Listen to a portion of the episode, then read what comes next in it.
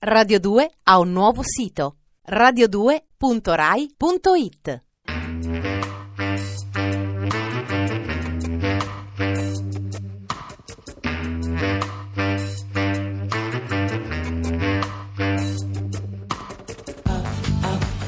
Alle 8 della sera, il racconto delle cose e dei fatti.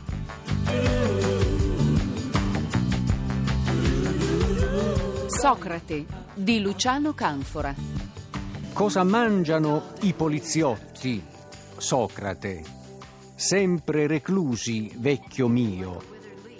Questo è un verso di un poeta nero americano, Bob Kaufman, il quale, recluso egli stesso, si ricorda di Socrate ed è un, poeta del no- nostro tempo, il quale, pur lontano, lontanissimo dalla cultura classica, dalla cultura antica, eh, ha in mente questo strano fenomeno, questa vicenda remota e sempre commovente di un uomo messo in galera per le sue idee e poi addirittura fatto morire. Erasmo da Rotterdam, eh, illuminata figura, nel cuore del Rinascimento europeo, all'inizio del XVI secolo, si lascia andare ad una esclamazione celeberrima che sembra una preghiera cristiana rivolta ad un eh, greco del V secolo a.C., O sancte Socrates ora pro nobis. Santo Socrate prega per noi che è un'espressione appunto ricavata dalle preghiere dei cristiani, è riferita da un eh, dotto del XVI secolo ad un grande ateniese tragicamente finito, sicuramente precedente Cristo di secoli. Anche questo è impressionante come eh, memoria storica lunghissima che si è incrostata intorno a Socrate. E ancora si potrebbero ricordare eh, degli esempi interessanti di autori cristiani. Di autori cristiani eh, ne cito uno eh, che addirittura annovera Socrate tra gli esempi di virtù, di virtù che ai cristiani sembra definibile come tale. Un tale prese a picchiare Socrate figlio di Sofronisco, colpendolo senza pietà sulla faccia. Questi però non reagiva, lasciava che il forsennato sfogasse tutta la sua collera, finché la faccia gli diventò tutta gonfia, piena di lividi per le percosse.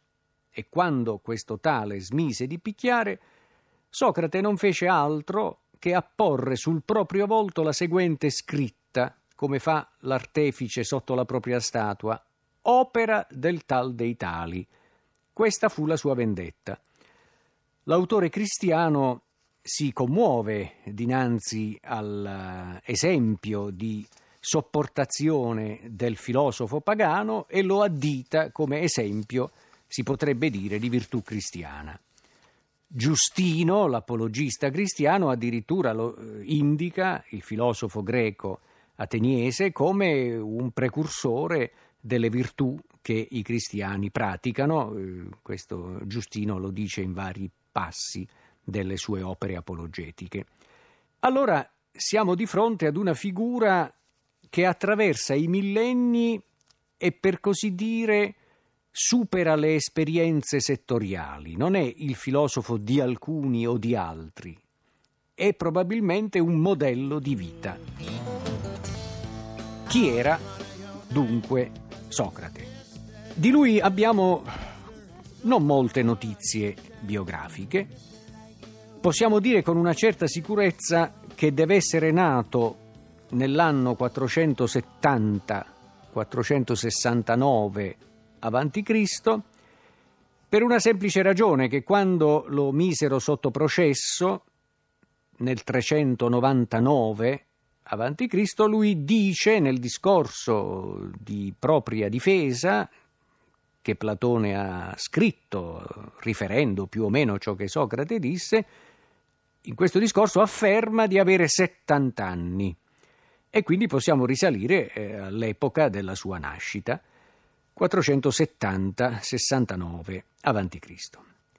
Possiamo anche aggiungere qualche altro dato eh, riguardante l'origine familiare, che è sempre importante per un ateniese, sempre importante sapere di chi era figlio, da quale ambiente veniva, anche per valutare poi la tradizione formatasi su di lui e valutare anche la sua azione come personaggio attivo nella sua città.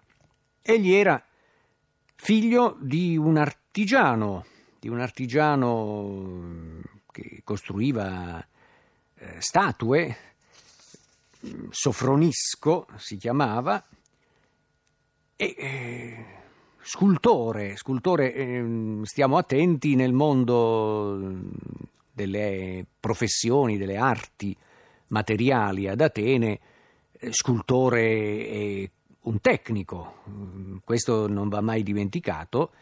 Noi abbiamo forse l'idea un po' romantica, magari quest'idea è ora in ribasso, secondo cui c'è una distinzione abissale tra l'artigiano che in bottega fabbrica eh, delle statue, dei busti, eccetera, e il grande artista. Eh, per i greci la parola era sempre unica, la stessa, appunto. Eh, l'artigiano era anche il grande Policleto, era anche Fidia. Ecco, noi non vogliamo con ciò dire che Sofronisco fosse un maestro dell'arte, diciamo semplicemente che nella città assumeva questo ruolo, questo compito, lavorava a questo tipo di attività. La madre di Socrate faceva la levatrice, Fenarete. Ora, dire faceva la levatrice forse non è neanche un'espressione molto precisa perché eh, probabilmente prestava questa sua opera di tanto in tanto, era brava, era conosciuta per questa sua virtù. Non dobbiamo ragionare in termini moderni quasi di istituzionale eh, compito o professione. Perché è interessante eh, fermarci su questi dati, diciamo, di partenza? Perché eh, c'è una tendenza nella tradizione a presentare, tradizione biografica eh, intendo dire, a presentare Socrate come di umili origini. Effettivamente la sua povertà personale, soprattutto negli anni di sua vecchiezza, poteva indurre a eh, attribuirgli un'origine sociale molto modesta e in realtà questo non è del tutto esatto, non è mm, un quadro corretto, è un quadro diciamo deformato filosofico, della tradizione filosofica, il filosofo che predica la libertà da, dai bisogni inutili eh, la virtù insegnabile, eccetera, è anche bene che appaia come un uomo non solo dai comportamenti severi, austeri, ma anche che non ha a che fare col mondo, diciamo, dell'opulenza o della ricchezza.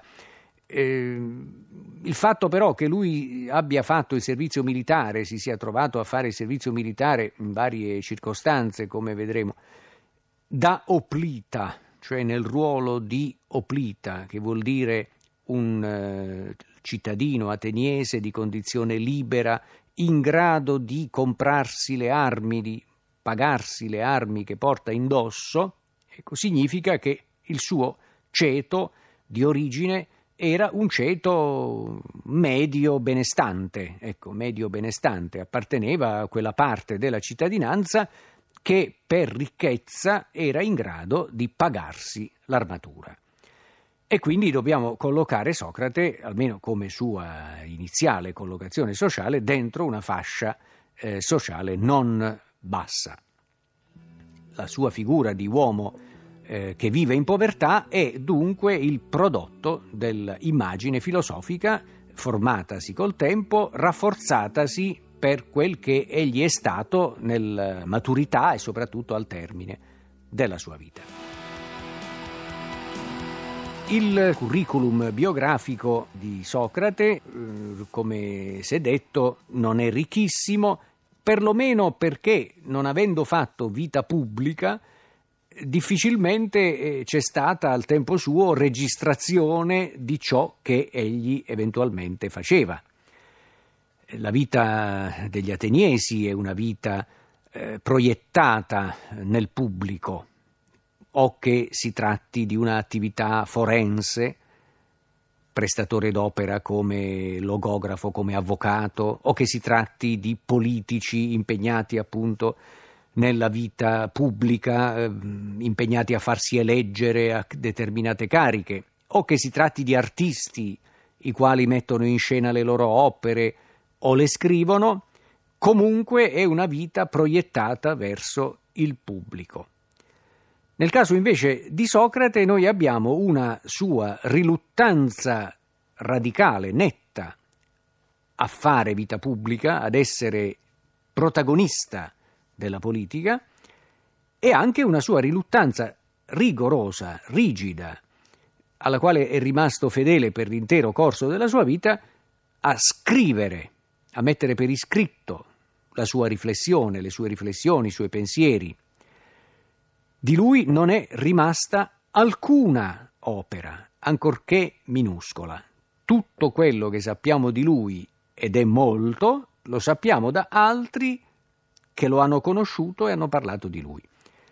Poiché questa è stata la sua scelta di vita, non ci stupisce che egli non abbia, come dire, una presenza nelle registrazioni pubbliche della vita della sua città e dunque non ci stupisce che ben poco noi sappiamo di quello che nel corso degli anni egli ha fatto. Però qualche notizia eh, c'è, eh, sono aneddotica privata, ovvero notizie militari. Gli ateniesi sono impegnati nel servizio militare in un arco di tempo della loro vita molto ampio, che va dal diciottesimo anno di età fin quasi al sessantesimo. Si può essere coinvolti con varia funzione, naturalmente, nelle truppe che la città mette in campo in buona parte delle, dell'esistenza. Eh, se si pensa che tra i 18 e i circa 60 ci sono quasi 40 anni, e 40 anni sono la gran parte della vita di un cittadino. E questo si spiega eh, nell'organizzazione della città, eh, di una città antica in generale, di Atene in particolare, così gelosa del diritto di cittadinanza, si capisce bene che eh, si debba fare affidamento sui cittadini di pieno diritto, ai quali si chiede molto. Si chiede molto, per esempio, di essere disponibili a svolgere un servizio militare per la città durante la gran parte della propria vita. Si potrebbe dire che gli ateniesi, così come i cittadini di altre città del mondo antico, sono essenzialmente dei cittadini soldati, in cui le due funzioni del cittadino che ha i diritti politici e del soldato che eh, esplica questa sua funzione nel corpo militare o sul campo di battaglia coincidono. Già nelle parole che Platone fa pronunciare a Socrate nella famosa Apologia e poi nella tradizione biografica, troviamo tre occasioni nelle quali Socrate riveste le armi e si trova a combattere tra le truppe ateniesi.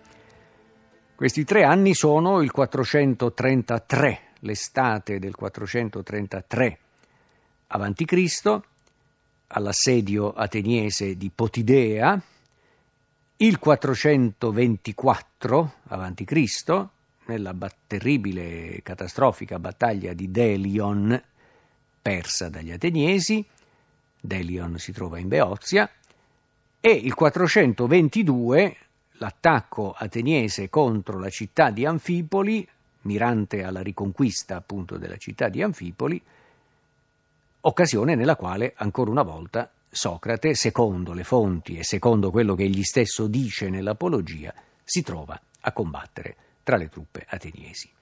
Nel 433 aveva 36 anni, quindi era un uomo abbastanza giovane, nel 422 ormai era quasi un cinquantenne, poco mancava che fosse un cinquantenne, ugualmente egli è impegnato in questa funzione di soldato, di oplita. Radio 2 ha un nuovo sito radio2.rai.it